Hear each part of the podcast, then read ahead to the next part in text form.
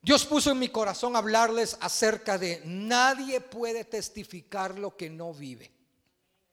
Lo voy a volver a repetir. Nadie, absolutamente nadie puede testificar lo que no vive.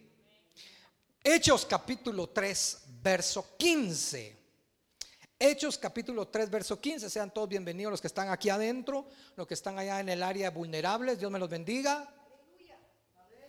Eh, los que nos están viendo por Facebook también, gracias por conectarse. Los que están escuchando esta palabra también, gracias. Hechos capítulo 3, verso 15. ¿Ya todo lo tienen? Si usted no trajo Biblia, todo aparece todo en pantalla. Hechos 3:15 dice así en el nombre del Padre, del Hijo y del Espíritu Santo. Y matasteis al autor de la vida, a quien Dios, ponga atención como dice, a quien Dios ha resucitado de los muertos. Y esto se los digo, dice el apóstol Pedro, porque a mí me lo contaron. Así dice. ¿Cómo dice? De lo cual nosotros somos testigos. Él resucitó de los muertos. ¿Por qué? Porque yo lo vi. Y porque yo lo vi, es que lo puedo testificar. Porque yo lo viví, es porque lo puedo testificar. Cierra sus ojos, Señor Jesús, te damos gracias por esta mañana. Gracias por tu pueblo que está aquí congregado, los que están viéndonos en las redes sociales, los que están escuchando esta palabra. Señor Jesús, te pido con toda mi alma y te pido con todo mi corazón, Señor, que tú bendigas este lugar, nos cubras con tu sangre bendita, con tu sangre poderosa. Gracias, Padre, por todo lo que estás haciendo. Gracias por todo lo que harás. Alabamos, bendecimos y exaltamos tu santo y precioso nombre. Toma tú el momento, cúbrenos con tu sangre preciosa y toma lugar en este momento. En el nombre del Padre, del Hijo y del Espíritu Santo. Amén y amén. Nadie, quiero comenzar diciendo, nadie puede hablar de lo que no ha vivido. ¿Está aquí iglesia? Nadie puede hablar de lo que no ha vivido. ¿Cómo cantar de lo que no vives? ¿Cómo ¿Cómo podemos cantar lo que estuvimos adorando en esta mañana? Yo te busco, yo te busco, si realmente no le buscamos. Te anhelo. ¿Cómo cantar que le anhelamos si realmente no le anhelamos? La pregunta es cómo alguien puede cantar lo que no vive. ¿Cómo alguien puede predicar lo que no vive? ¿Y cómo alguien puede hablar lo que no vive? Porque nosotros los hijos de Dios se trata de vivir lo que hablamos, vivir lo que confesamos, vivir lo que cantamos, vivir lo que oramos. Cuando usted dobla su rodilla, Señor, yo te pido que ya no salgan malas palabras de mi boca, vívelo. No sé si me estoy dando a entender. Entonces, ¿cómo, ¿cómo cantar lo que no vives? ¿Cómo predicar lo que no vives? ¿Cómo dar testimonio de lo que no vives o no has visto? Por eso es que hoy en día hay muchos, mucha gente en el mundo no viene a los pies de Cristo porque nosotros no vivimos lo que hablamos. Nos ven diciendo gloria a Dios, nos ven diciendo amén, nos ven levantar las manos, nos ven y nos oyen decir que somos cristianos, pero no nos ven que vivamos lo que hablamos. ¿Cuántos dicen amén? Pedro tenía, hermanos, toda la autoridad suficiente para hablarles de esa manera. ¿Por qué? Porque todo lo que él les decía, él lo vivió en carne propia. Por eso les dijo, ustedes lo mataron, pero Él resucitó entre los muertos porque yo fui testigo de eso. Lo que yo les estoy hablando, yo lo he vivido. ¿Cómo alguien le puede hablar un borracho de que cambie si nunca tomó? Lo más que puede testificar es, mira, Cristo te puede cambiar, Cristo te puede ayudar. Pero para eso existe. ¿Por qué es que existen los alcohólicos anónimos? A ver. Porque son gente que ya pasó por eso y puede ayudar al que pasó por eso. Cristo me hizo pasar a mí, con mucha humildad, me hizo pasar por algunas experiencias años atrás, donde, mire qué, qué increíble. Últimamente la gente que me ha tocado ministrar en esta iglesia y de otras iglesias, han pasado cosas o están pasando cosas que yo viví, que yo pasé. Entonces yo le digo al Señor, ah, ahora entiendo, Señor, por qué pasé todo lo que viví. Para que cuando yo me sentara con esta persona, yo pudiera decirle, puedes cambiar, ¿por qué? Porque yo lo viví. Uy, hermano, está muy calladito en esta mañana. Fíjese que hay una persona que me escribió, porque todas estas prédicas que el Señor me permite grabar siempre salen en Spotify. Y una persona me escribió, me puso, pastor, ¿por qué siempre su iglesia está calladita? Y yo le digo, ah, calladita adentro, usted los viera afuera. Sigo. Pedro caminó con él, sí o no. Pedro vio sus milagros, sí o no. Pedro lo vio caminar sobre las aguas. Pedro lo vio junto a Moisés y Elías. Pedro también lo negó tres veces, en su cara lo negó tres veces. Pedro lo vio en la cruz. Pedro lo vio resucitado. Y Pedro también vio su ascensión antes del día del Pentecostés. Entonces, si alguno podía hablar con toda libertad de todo eso, era Pedro. Ya que sencillamente él vio todo lo que hablaba. Miren lo que voy a decir ahorita. Lo triste hoy en día es que dentro de la iglesia tenemos muchos habladores, pero menos los que viven lo que hablan. Se lo voy a volver a repetir. Lo triste hoy en día es que dentro de la iglesia tenemos muchos habladores, muchos, Ahí es que yo hice esto, yo hice el otro, yo leí esto, yo leí esto, yo me sé esto, y yo me sé el otro, y mire, yo predico esto, y vi esto, y soñé esto, y aquí esto, pero no viven.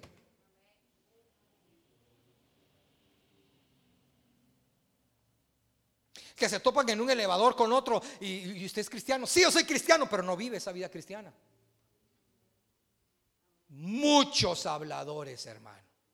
Muchos habladores. Guatemala está viviendo un tiempo de crisis, no solamente hospitalaria, sino un momento de crisis política por todo lo que se está moviendo. Pero mire, tanto los del gobierno como los que lo critican son habladores. Ah, no le gusta. Ah, ah, usted fue a protestar ayer al palacio, entonces va.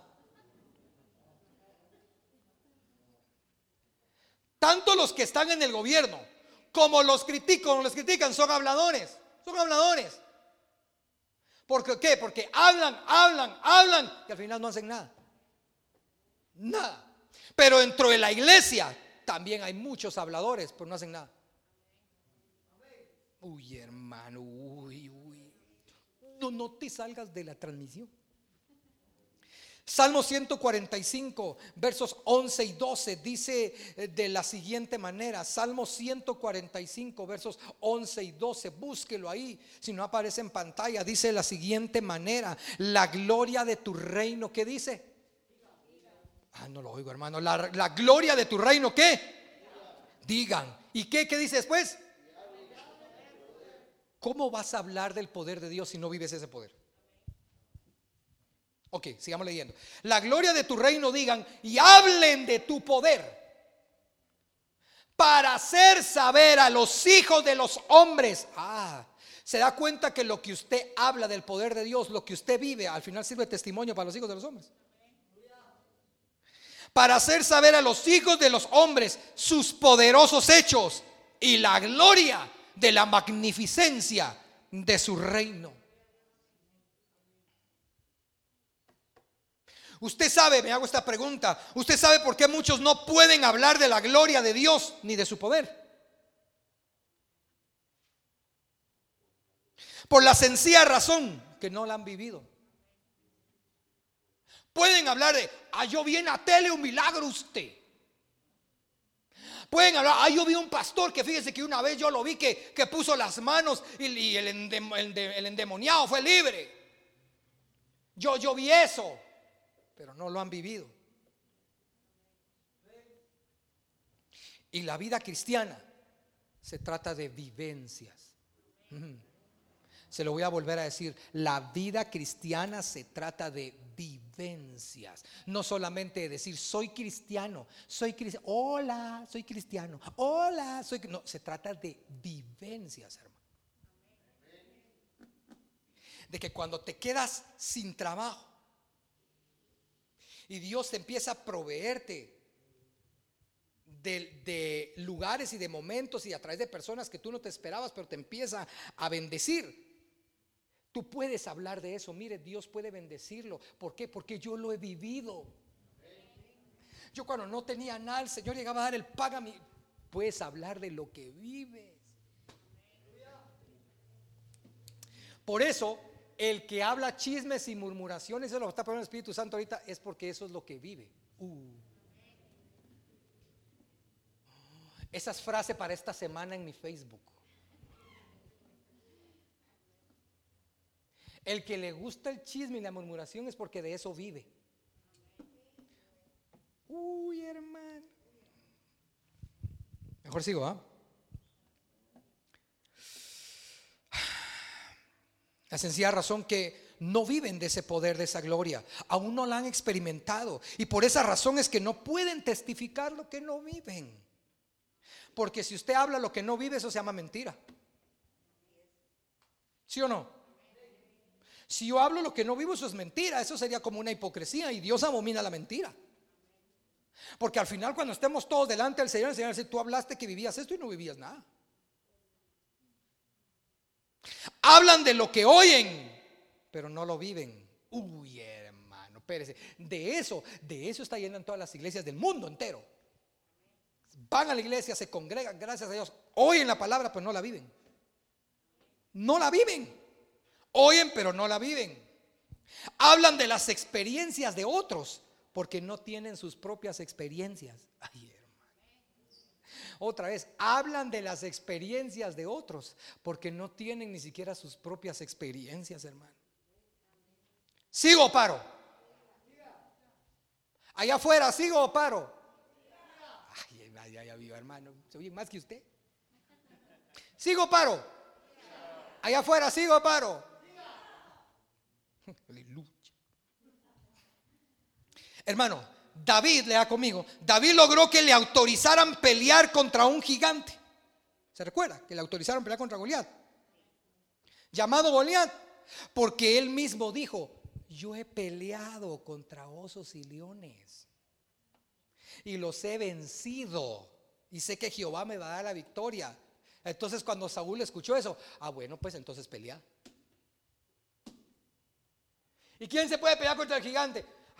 Todos los del ejército de, Israel se habían peleado contra humanos, seres humanos igual que ellos. O sea, se habían rozado a ese nivel. Pero llega un muchachito y dice, yo me peleo contra el gigante porque yo he peleado contra osos más grandes. ¿eh? Y con yo lo he vivido, yo he peleado, yo puedo. Entonces dijeron, bueno, entonces dale logró que le autorizaran pelear contra un gigante porque primero contó él la experiencia que había vivido.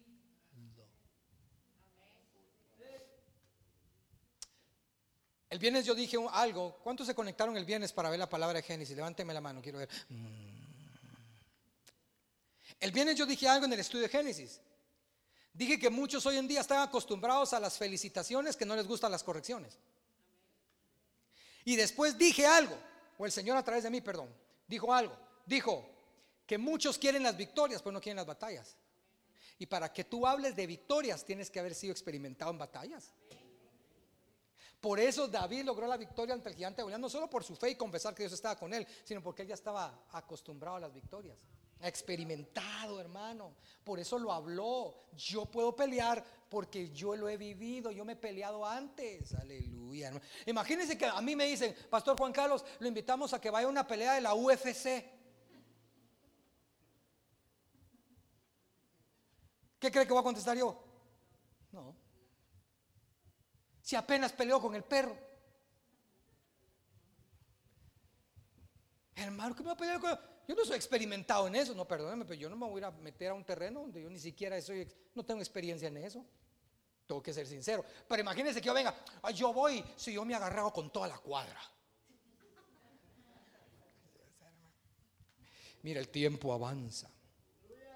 David habló y testificó de lo que había vivido para lograr pelear contra el gigante y vencerlo. Ojo lo que voy a decir ahora. Si Dios te permite pasar por cosas hoy en día, no es para quejarnos, sino para saber que todas esas cosas nos servirán para cuando estemos delante de muchos y poder decir, yo estuve en pruebas, pero vi su gloria. Yo estuve que me moría, pero vi su mano. Yo estaba en una situación económica terrible, pero vi su milagro proveedor en mi vida.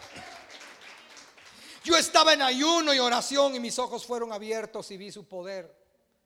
Todo lo que usted vive hoy en día no es para quejarse, sino Dios lo está formando para que usted pueda hablar de la victoria que Dios le dio a través de esa prueba, hermanos. Por eso yo bendigo y, mis respetos a los que ya les dio el virus y ya salieron de eso, hermanos. De verdad, que el Señor nos siga guardando a los que no nos ha dado. Y a los que ya les dio hermanos mi respeto, ¿saben por qué? Porque pasaron por eso y hoy están aquí sentados pudiendo decir, a mí ya me dio y Dios me sacó adelante. A mí ya me dio y Dios me dio la victoria. Y si me la dio, Dios te la puede dar a ti también. Me quedan seis minutos. Quiero que observemos detenidamente las palabras del apóstol Pablo ahora en Primera de Tesalonicenses 1.5. Vaya conmigo a Primera de Tesalonicenses capítulo 1, verso 5, por favor. ¿Cuántos están contentos en esta mañana? Qué bueno que esté contento, que esté feliz. Primera de Tesalonicenses 1.5, ya lo tienen todos, aparece en pantalla, dice, pues nuestro evangelio, dice el apóstol Pablo, no llegó a vosotros en palabras solamente, para que, eso es, eso a los que les gusta hablar, miren los, los habladores, no llegó solo por hablada, en palabras, no, no, no, no, no, no, no, sino también en poder. No se está leyendo conmigo, otra vez, pues nuestro evangelio no llegó a vosotros en palabras solamente sino también en poder. Pero no solamente en poder, ¿en qué más? En el Espíritu Santo. Y en plena certidumbre, convicción. Como bien sabéis, cuáles fuimos entre vosotros por amor de vosotros, hermano. Pero mire, yo le puse ahí, como dice la nueva Biblia latinoamericana 1995. En su primera parte dice, el evangelio que les llevamos no se quedó solo en palabras, dice, sino que hubo milagro. ¿Está leyendo? Sino que hubo milagros y hubo Espíritu Santo dejándoles a ustedes plena convicción. Por eso a mí me fascina leer al apóstol Pablo, hermano. Es que ese Pablo ustedes. Mire qué confianza la mía, ese Pablo. Tremendo ustedes. Vea cómo dice, el evangelio que nosotros les hablamos, que no se quedó solo en palabras, para que ustedes dijeran, ay, qué bonito habla Pablo. Porque hermano, cuando usted sale de un lugar y se va diciendo, qué bonito habla él, entonces esa persona fue un expositor, no un predicador. Y hoy en día tenemos más expositores que predicadores. Porque el expositor da una disertación, pa, pa, pa, y la gente dice, qué bonita estuvo la plática. Pero el predicador provoca algo aquí adentro. Cuando hay palabra de Dios, hay algo aquí adentro que te dice, sí, yo soy ese mentiroso. Yo soy esa mentirosa. No, yo pequé, yo no, sí, no, yo soy el que está pasando por eso. Yo soy el que está en victoria. Hay algo que, que provoca en ti. Entonces Pablo no era un expositor, Pablo era un predicador usted. Y Pablo predicaba la palabra. Dijo, dijo, yo no solo les estoy predicando así para que ustedes se quedan, ay, qué bonita la predica. Yo les traigo una palabra acompañada de poder. Porque yo lo he vivido. Para que tengan plena convicción. Por eso más adelante Pablo dice, la palabra que nosotros les hablamos a ustedes el que les hemos predicado no fue puras palabrerías, sino viene acompañado del poder del Espíritu Santo para que ustedes entiendan que no soy yo, sino es Él. Ya estoy terminando, dos minutos me queda. Pablo primero vivía esos milagros. Pablo vivió primero ese poder del Espíritu Santo para luego impartirlo a los demás. Por eso cuando Pablo va caminando y se, se encuentra aquellos discípulos, le dijeron, ustedes ya fueron bautizados. Ojo, ¿qué dije que eran? Discípulos. No eran cualquier pantufla, eran ya discípulos. ¿Y vos sos discípulo? Sí, soy discípulo. ¿Y te sabes la Torah? Porque en ese tiempo todavía no estaba escrito el Nuevo Testamento.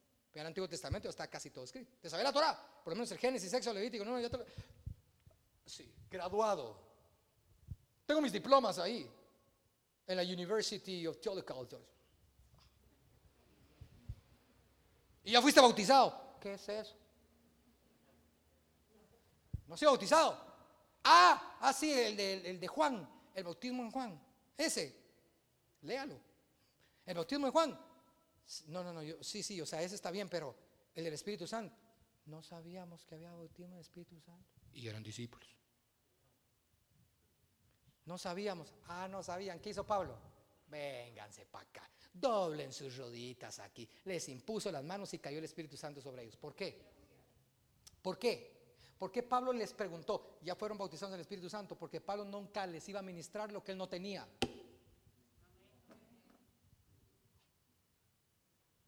Al final tú ministras lo que vives y lo que tienes. Uy, hermano. Mire, voltea con el que tiene atrás. No importa que esté con mascarilla, dígale, al final tú ministras lo que tienes. Dígaselo, al final tú ministras lo que tienes. Uy, termino con esto, hermanos, ya el tiempo. Hebreos 3.5. Hebreos 3.5. Termino con esto porque mire el tiempo. Ay, me faltaba bastante. Hebreos 3.5. ¿Ya lo encontró?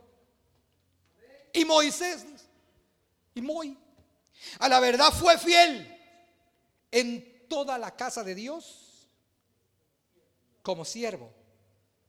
¿Qué dice después? Mira, yo le puse la versión palabra de Dios para todos. Dice, Moisés fue respetado como siervo fiel en toda la como siervo fiel en toda la casa de Dios y su trabajo era ser testigo de lo que Dios iba. Oh, pero hermano, tenemos que leer otra vez. Moisés fue respetado como siervo fiel en toda la casa de Dios. Y su trabajo era ser testigo de lo que Dios